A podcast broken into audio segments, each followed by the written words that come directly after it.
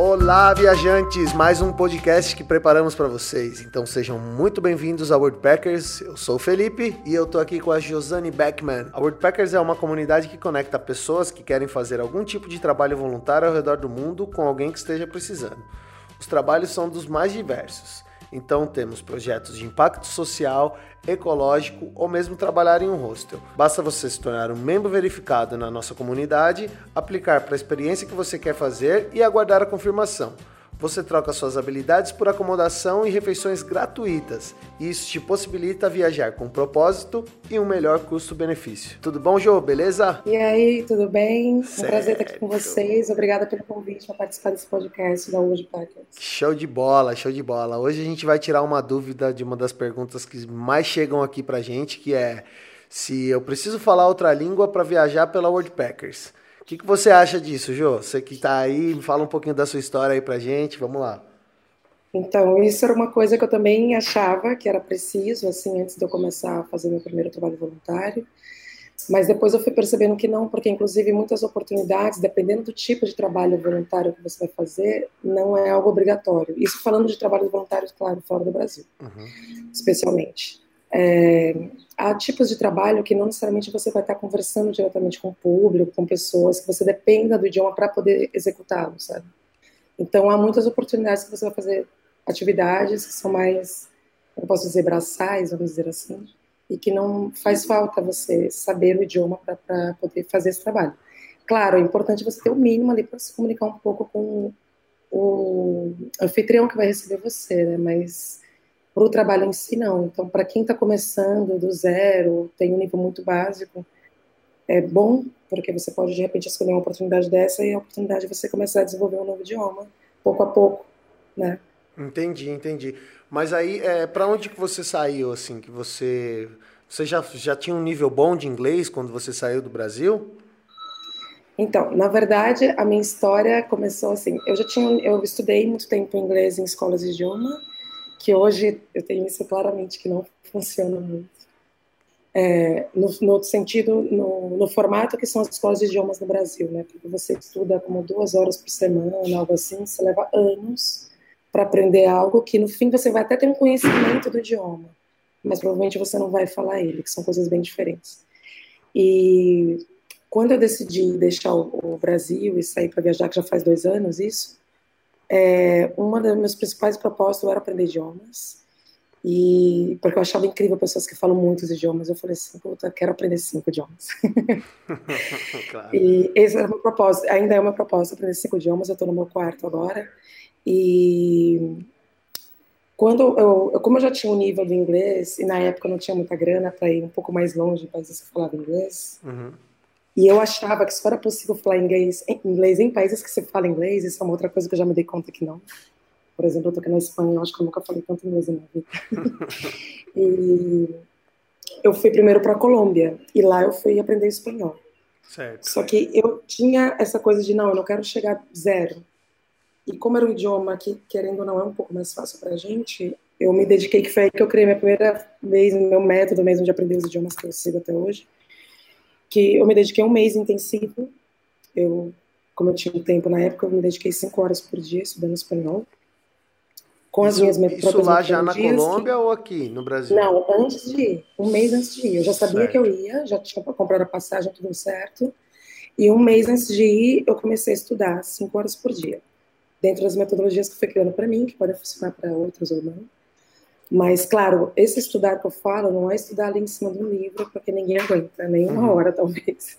Imagina cinco, né? Então, eu estudava um pouco de gramática, ali, cerca de 30 minutos a uma hora, máximo, e todo o resto era baseado no, na escuta. Foi uma metodologia que eu fui desenvolvendo que eu via que é o que mais funciona. Porque, na verdade, você, o ser humano, quando a gente vai aprender a falar, você escuta muito o bebê. Ele está escutando, escutando, escutando, até que o momento ele vai soltar espontaneamente e vai falar algo. Claro. Então, se você quer falar, primeiro você precisa escutar, você precisa entender. Uma vez que você entende, você vai repetir. É assim, é dois mais dois. Uhum. Entendeu, você consegue repetir igual. Uma vez que você ler muito, uma vez que você consegue ler muito, você vai saber escrever. Se você não sabe ler, você sabe escrever.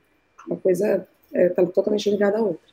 Então, o que eu fazia, que é o que eu faço principalmente até hoje, é assistir vídeos, séries, filmes, né? Com o áudio original e com a legenda original. Porque aí você está fazendo as duas coisas ao mesmo tempo, que é leitura e escutar. E depois de um tempo fazendo isso, automaticamente você vai falar natural, assim, mas é naturalmente, igual um bebê mesmo. Ah, imagina. Você vai falar naturalmente como se fosse aquilo mais natural de você. E o, o legal disso, eu faço esse exercício também, sabe? o legal disso é às vezes é você pegar uma palavra que você não conhece, ou você dá o pause no filme, anota, vai lá, dá um Google, busca qual que é a palavra, né? Ou então uhum. você vai anotando as palavras no decorrer do filme para depois no final você buscar e ver o que realmente é aquilo. Porque, lógico, tem muita palavra que a gente não conhece tudo, né, na verdade.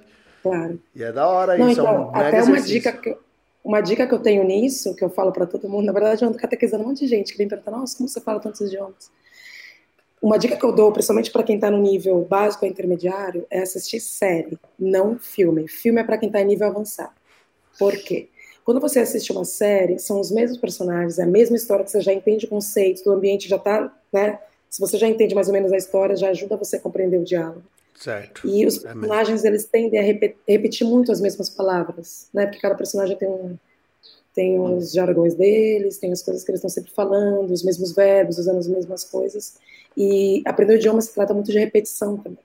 Então, você pega uma série bem longa, que foi o que eu fiz, né, de todos os meus idiomas, série que tem, tipo, de... inglês, por exemplo, no inglês, depois, estudei muito tempo de inglês em escola, mas eu só fui aprender a falar inglês depois de assistir toda a série Grey's Anatomy. Era, na época, era, acho que estava 12 temporadas, cada temporada 25 episódios, é de 45 mesmo. minutos. É bastante mesmo. E eu assisti as três temporadas em três meses. Chegou um ponto que eu já estava pensando em inglês, eu já, sabe, assim, já já estava manjando tudo de medicina também, né? Sim. Só que também, assim, tudo intenso. Eu acredito na metodologia do negócio intenso. Se você assistir um episódio hoje, aí amanhã, Aí nisso você vai levar um ano para terminar e vai ser a mesma história. Uhum. Para quem está no nível mais avançado, ok. Mas para quem está começando, exige essa intensidade, sabe? Que seja pelo menos duas horas por dia. Mínimo, mínimo. E aí, fazendo um negócio quatro, gostoso melhor. também, né? Você vai lá, fica em casa, de boa, deitado lá, assistindo uma série. Né? É, exato, né? É. Eu, quando eu cheguei na Colômbia, as pessoas riam de mim, porque eu, eu, eu eu tive essa coisa intensa dos cinco, dias, cinco horas por dia, então desde o primeiro dia eu já cheguei falando. Claro, não estava no super nível, mas eu já falava. Eu, tinha, eu sempre tive vergonha de não quero falar o portunhol. Que eu ah, mas tem que ter cara de pau, não tem eu, jeito. Então, né? assim, eu falava, o meu espanhol era limitado, mas tudo que eu falava era espanhol. Eu não falava portunhol. Sabe, eu prefiro falar um espanhol limitado, que eu vou até um ponto da conversa, uhum. mais do que falar o portunhol. E aí, isso é que eu já falava muito, porque realmente essas cinco horas por dia de um idioma que é muito parecido com o nosso, e aí eles falavam, nossa, mas quanto tempo você está aqui, né? Eles achavam que eu já estava uns seis meses, um ano, algo assim. Eu falei, não, eu cheguei faz dois dias. E eles falavam, nossa, mas como que você aprendeu? E eles riam de mim, que eu falava, sabe como eu aprendi? Eu aprendi vendo a série La Arena del Sul. Uhum. E todos riam, porque é uma série ridícula, horrível. eles falavam, como que você aprendeu Eu nem faço isso, né? ideia né? que é isso. Porque na época eu estava procurando no Netflix, fazendo propaganda na Netflix, e a única série longa que tinha em espanhol para a região do Brasil, que eu estava no Brasil ainda, era essa, que tinha 65 episódios. Uhum. Aí eu falei, vai ser essa.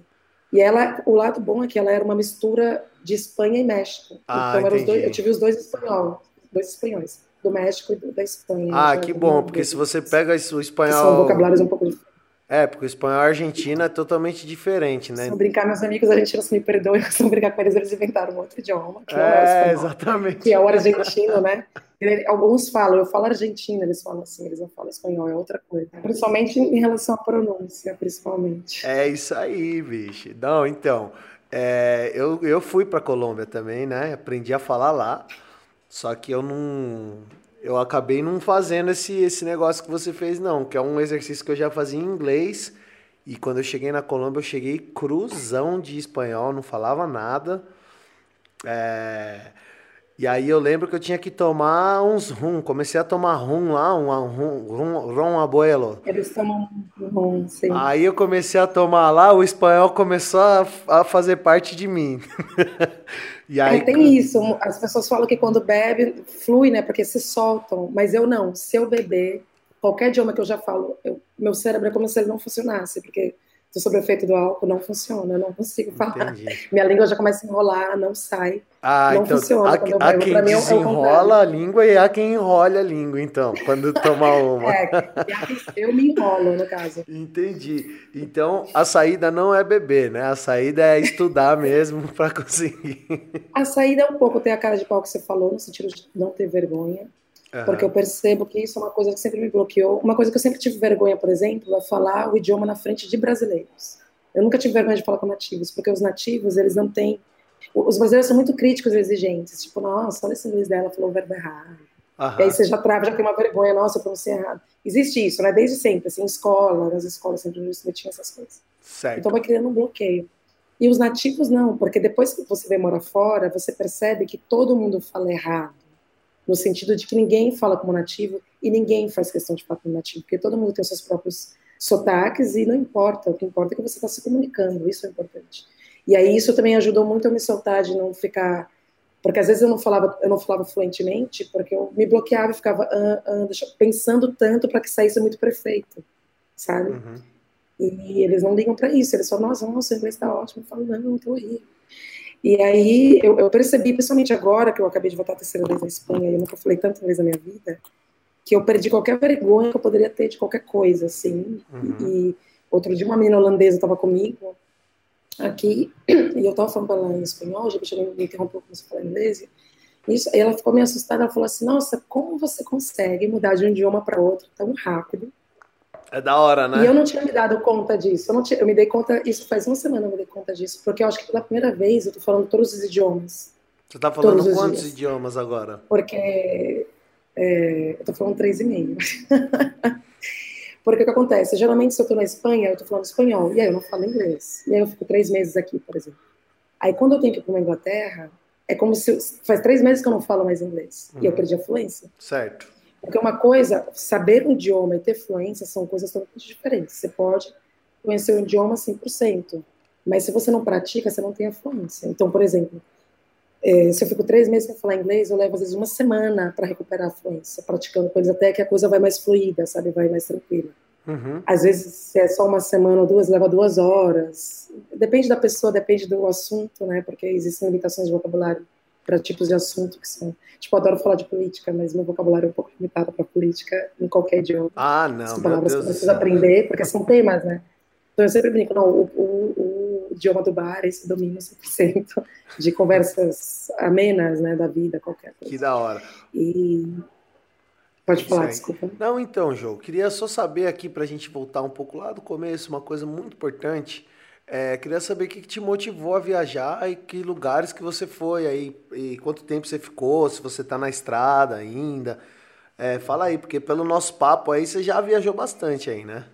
Sim, faz exatamente. Eu já tinha viajado algumas vezes de férias para fora do país, para Europa, América Latina, Estados Unidos, só que sempre de férias. Era um sonho meu viver fora e eu nunca tive dinheiro para isso porque eu nunca pude guardar para fazer, ou também nunca tive a oportunidade de poder trabalhar, enfim, para me manter. Né? E quando eu decidi, eu nem sabia que a Packers existia. Se eu soubesse, teria sido mais rápido, mais fácil. Uhum. É porque eu uh, coincidiu de, de, pela primeira vez, eu ter um trabalho remoto em casa fixo, que me permite trabalhar de onde eu, de onde eu estiver. Então eu pensei assim, é agora. Se eu não fizer isso agora, nunca mais. É isso aí. E aí e o meu, meu objetivo era os idiomas, como eu disse, e claro, ter essa experiência de viver fora, que é muito diferente, é totalmente diferente de férias, assim, não tem nada a ver, é outra coisa. E então o que aconteceu? Eu fui faz dois anos exatamente que eu saí, eu morava em São Paulo, eu morei seis meses na, na Colômbia, uhum. porque na época não tinha muita grana, assim, na época, e esses seis meses eu não conhecia o World Packers, só quando eu já comecei a ganhar um pouco mais no meu trabalho e eu decidi vir para a Europa, onde eu já estou aqui há mais de um ano é, que eu descobri junto ao Woodpeckers. Então, quando eu vim para a Europa, que eu vim para a Espanha a primeira vez, morar, eu já vim com o meu primeiro trabalho voluntário também de Woodpeckers, no sul da Espanha. Que show que foi de ano passado. Uhum. E aí eu morei, então, na Espanha, três meses, porque também eu estou viajando como turista, então na Europa você tem que ficar mudando de território a cada três meses. E eu procuro ficar mínimo cada três ou dois meses em cada lugar para poder praticar o idioma. Morei, então, na, na Espanha, daí eu fui para a Inglaterra. Na Inglaterra eu fiquei um mês, e até um tema que as pessoas me perguntam muito, que eu tenho recebido por inbox na World Paper, sobre aprender inglês na Inglaterra, porque quando você vem para a Europa, basicamente é Inglaterra, né? É o país que fala inglês. Uh, o Reino Unido em geral ali, uhum. Irlanda, né? E eu tenho falado que não necessariamente, porque como é um país mais caro, é meio puxado. Muita gente fica assim, putz, você não tem dinheiro para ir para a Inglaterra, é muito caro. Mesmo uh, com trabalho voluntário, se você não tiver um dinheiro guardado, pode se pesar. E, e, eu falo, não, você pode ir para outros países, Alemanha, todos os outros países que falam idiomas muito diferentes, como Alemanha, Holanda, todos eles falam inglês muito bem. E você indo para lá, você vai falar inglês, porque você não vai falar alemão. Então certo. você pode escolher outros países na Europa, só não Espanha, Itália e Portugal, esses não. Todos os outros você pode praticar inglês, sabe? E são mais baratos ou têm culturas mais interessantes. É, então eu fui para Inglaterra um mês, depois eu fui para Croácia, fiquei dois meses e lá foi onde eu falei mais inglês pela primeira vez, assim, constantemente. Certo. E eles falam muito bem inglês na Croácia, todo mundo com menos de 40 anos fala inglês fluente, em qualquer classe social, sabe? Não tem muito isso. E depois eu morei, depois da Croácia, eu voltei para Espanha, morei em Barcelona mais três meses. E depois eu saí, fui morar na Turquia. Na Turquia é um país que realmente lá o inglês é um pouco difícil. Tem muito sotaque Eles não falam lá? muito, mas quem fala, fala bem. As pessoas em ah, geral não entendi. falam inglês na Turquia, mas quem fala, fala muito bem. Uhum. Então, o que acaba é que você cria um filtro, né? Você só faz amizade com quem fala muito bem inglês para poder se comunicar com você, que foi o meu caso. Entendi. E depois da Turquia, eu morei na Rússia, que é um país também que as pessoas não falam muito inglês, mas quem fala também fala bem, em geral. E aí rola esse mesmo filtro. E agora estou na Espanha de novo.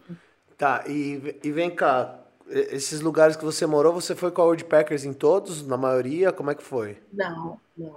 Uh, na Espanha, na Inglaterra. Só na Espanha e na Inglaterra. E agora eu tô na Espanha de novo com o Woodpeckers. Tá, e aí você acha que esse. Quando você chegava lá como voluntária, é, chegava com o seu. no idioma é, falado mais ou menos, assim, limitava você no seu trabalho ou não? Então, eu já, já tava, eu tinha um nível avançado de inglês, mas eu não tinha fluência. E por no caso quando eu fui na Inglaterra, eu estava morando na Espanha, então eu estava muito mais com o espanhol. Já era um ano de espanhol, de, de Espanha e de Colômbia. Eu estava muito mais envolvida com o espanhol do que o inglês. Então os primeiros dias levam um tempinho, que é aquilo que eu falei da fluência recuperar. Mas eu não tinha dificuldade de compreender eles nem nada. Uhum. E mas o que acontece é que eu vejo, pelo menos no meu caso, que eu acho que é o caso de muita gente, que o idioma sempre está associado à emoção né, um pouco.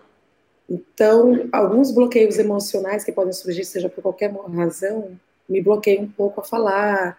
Pode ser desde eu não criar afinidade com aquelas pessoas, que foi o caso um pouco da Inglaterra. Eu não, eu não criei muita afinidade com as pessoas da Inglaterra. Vou dar uma segunda chance em breve. Então, eu tinha um certo bloqueio de me relacionar com eles. Poxa e vida. isso acabava bloqueando eu falar. Eu percebia isso, que criava um bloqueio emocional que quando eu ia falar já não saía, porque no fundo eu não tinha nem vontade de falar, sabe assim? Então, eu acabava falando com outros estrangeiros, mas não com eles, os nativos da Inglaterra. E até, por exemplo, se eu estou passando alguma situação mais emotiva, seja de muita alegria ou de tristeza, tipo, fui assaltada, já aconteceu comigo, na hora, o único idioma que vem automaticamente é o português, que é meu idioma nativo. Ô, Jô, se alguma pessoa, assim, quer viajar e desenvolver a língua, desenvolver o idioma, não tem, tem um nível básico, assim, de inglês ou de espanhol, que lugar assim que você recomendaria essa pessoa aí, dos lugares que você foi, e quanto tempo você recomenda essa pessoa ficar nesse lugar? Então, o tempo depende do nível. Para quem está no nível avançado, pode ser um mês, duas semanas. Para quem tem um nível avançado, em duas semanas você consegue tá. desenvolver e, bastante. E para assim, aquele cara que fala, sabe falar yes, ok. Então, esse cara. Mas tem aquela cara de pau, sabe? Mas. Sim Ainda... É que tem dois tipos, né? Tem um que só fala IES tem cara de pau, e o que, tem, o que fala IES é bloqueado. É. Porque a IES bloqueado, eu acho que teria que ser pelo menos uns quatro a seis meses. Uhum. Para quem fala IES, mas é cara de pau, eu acho que três meses, eu acho que já consegue chegar no nível intermediário bom. Até para esclarecer uma coisa, nas escolas do Brasil de idiomas, a gente tem essa coisa do nível básico, intermediário e avançado. Mas quando você trata de idiomas fora do Brasil, esse nível intermediário avançado são um pouco diferentes. Uhum. Por exemplo, no cronograma europeu, eles chamam de A, é A, B e C. A1 e A2 é o nível básico, B1 e B2 intermediário, A avançado, e o C1 C2 que é o nativo. Quem tem nível C1 C2 já é, é tipo nativo, assim, praticamente bilíngue nativo. Certo. Então eu falo assim, você só precisa até o nível B2. O nível B2 é um nível super avançado, fluente, que você pode qualquer idioma, você parou no nível B2, estava excelente. Porque o nível B2 e B1, que seria como intermediário, quando eles falam, às vezes, até vagas na Woodpecker, exigimos nível intermediário. O nível que, quando a gente estuda no Brasil, que fala que é nível intermediário, isso aí é um básico para cá. É, nível é intermediário nada, do Brasil é um básico. Crer. O nível avançado do Brasil é que é o nível intermediário. É, se você quando, quando você vive no lugar, pega os trejeitos também é outro esquema, né? Mas assim, dá muito bem para a pessoa ir falando e se virando. Por exemplo, eu vou viajar, eu falo mais ou menos, e aí eu consigo, se eu, se eu me esforçar, é, aprender alguma coisa, né? Ou não? Sim, claro, claro. Tudo, tudo é esforço. Para mim, tudo é esforço e dedicação. Tem gente que eu falo assim, essa coisa de estudar, tem que se dedicar, estudar. Eu, eu acho que, eu prefiro, pelo menos, e acho mais eficiente, você se dedicar que seja um mês, dois meses a fundo, horas, do que um pouquinho, pouquinho por um longo tempo. Você vai ter, porque cansa, né? Por que, por que não funcionam os cursos de inglês em geral, de inglês qualquer idioma no Brasil? Porque é isso, você estuda duas horas por semana, durante um ano, e você ainda não fala. Pode crer. E a maioria desiste no meio do caminho, porque, meu, eu tô pagando, é caro, né? Porra. Eu tô pagando, tô aqui, me dedico uma hora de aula, duas horas por semana, que talvez leva quatro, porque tem trânsito até chegar, até chegar e tudo, perde um tempão. Dediquei, gastei uma grana e nada, faz um ano. Tá. E, então, assim, eu acho que muito mais se você fazer um esforço de dedicação, porque tempo, a gente fala que não tem tempo, mas tudo é questão de prioridade. Porque tempo a gente tem. Você pode deixar de lado outras coisas e fazer escolhas e se dedicar por um tempo ali de um mês ou dois, conforme a sua necessidade, claro. e depois ele desencana. Porque aí sim, se você faz um esforço de um mês ou dois, quando você chegar no país, você já tem um nível intermediário ali, você pode dar uma relaxada e só se dedicar a falar mais despreocupado, sem ter aquele desespero, meu Deus, precisa aprender, precisa aprender. E só deixar rolar, sabe? Tipo, deixa rolar que vai fluir e, a coisa vai andar. Entendi. E aí, ó, é, vamos lembrar lá do comecinho, quando você começou a praticar lá, quando você chegou lá na Colômbia, ou quando você foi no primeiro lugar, assim, que você foi falar inglês. É... Como é que você fazia para praticar? Como é que foi esse choque, assim, esse primeiro choque? Você chegou a se reunir com uma galera para praticar idioma? É, fez algum, algum evento sem custo, assim, alguma coisa assim para te dar uma força? Ou foi na cara de pau mesmo, saindo perguntando sozinha? Como é que foi? É, né, na Colômbia não, isso aconteceu um pouco mais de encontrar pessoas mais na Europa. Na Colômbia, o que acontece é que assim, eu sou uma pessoa que fala muito, como vocês já perceberam, por isso que até sem voz. E isso de eu falar muito me ajuda muito com idiomas, porque como eu gosto muito de falar, eu não tenho paciência comigo mesmo para não saber ainda falar. Então eu tenho uma urgência de já falar. Uhum. E isso me faz aprender muito rápido, é uma grande vantagem minha. Assim. Então, tipo, ah, eu preciso falar, eu tenho desespero de falar. Como eu estou no nível básico, eu não vou conseguir falar com a pessoa, isso não existe. Então, eu tenho que avançar já para o nível intermediário rapidão, assim, um pouco da cara de pau que você fala e já ir tentando. Até hoje eu pergunto, eu estou falando uma coisa, eu pergunto, tá certo isso que eu estou falando? Me corrija. Eu vou falar uma frase aqui, você me corrija, porque eu não sei se tem sentido essa maneira que eu vou falar essa frase. E eu pergunto assim, né?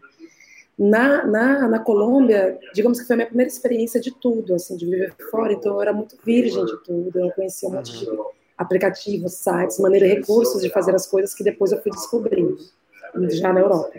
Existe um aplicativo que chama Meetup, que até nos artigos que eu escrevi para o Woodpeckers eu cito ele, sobre como conhecer pessoas, que te ajuda não só para encontrar pessoas para se relacionar, porque viajar sozinho é muito solitário, ah e por mais que pareça que você vai chegar no país, você já vai estar com a galera, uhul, amigos, não é bem assim.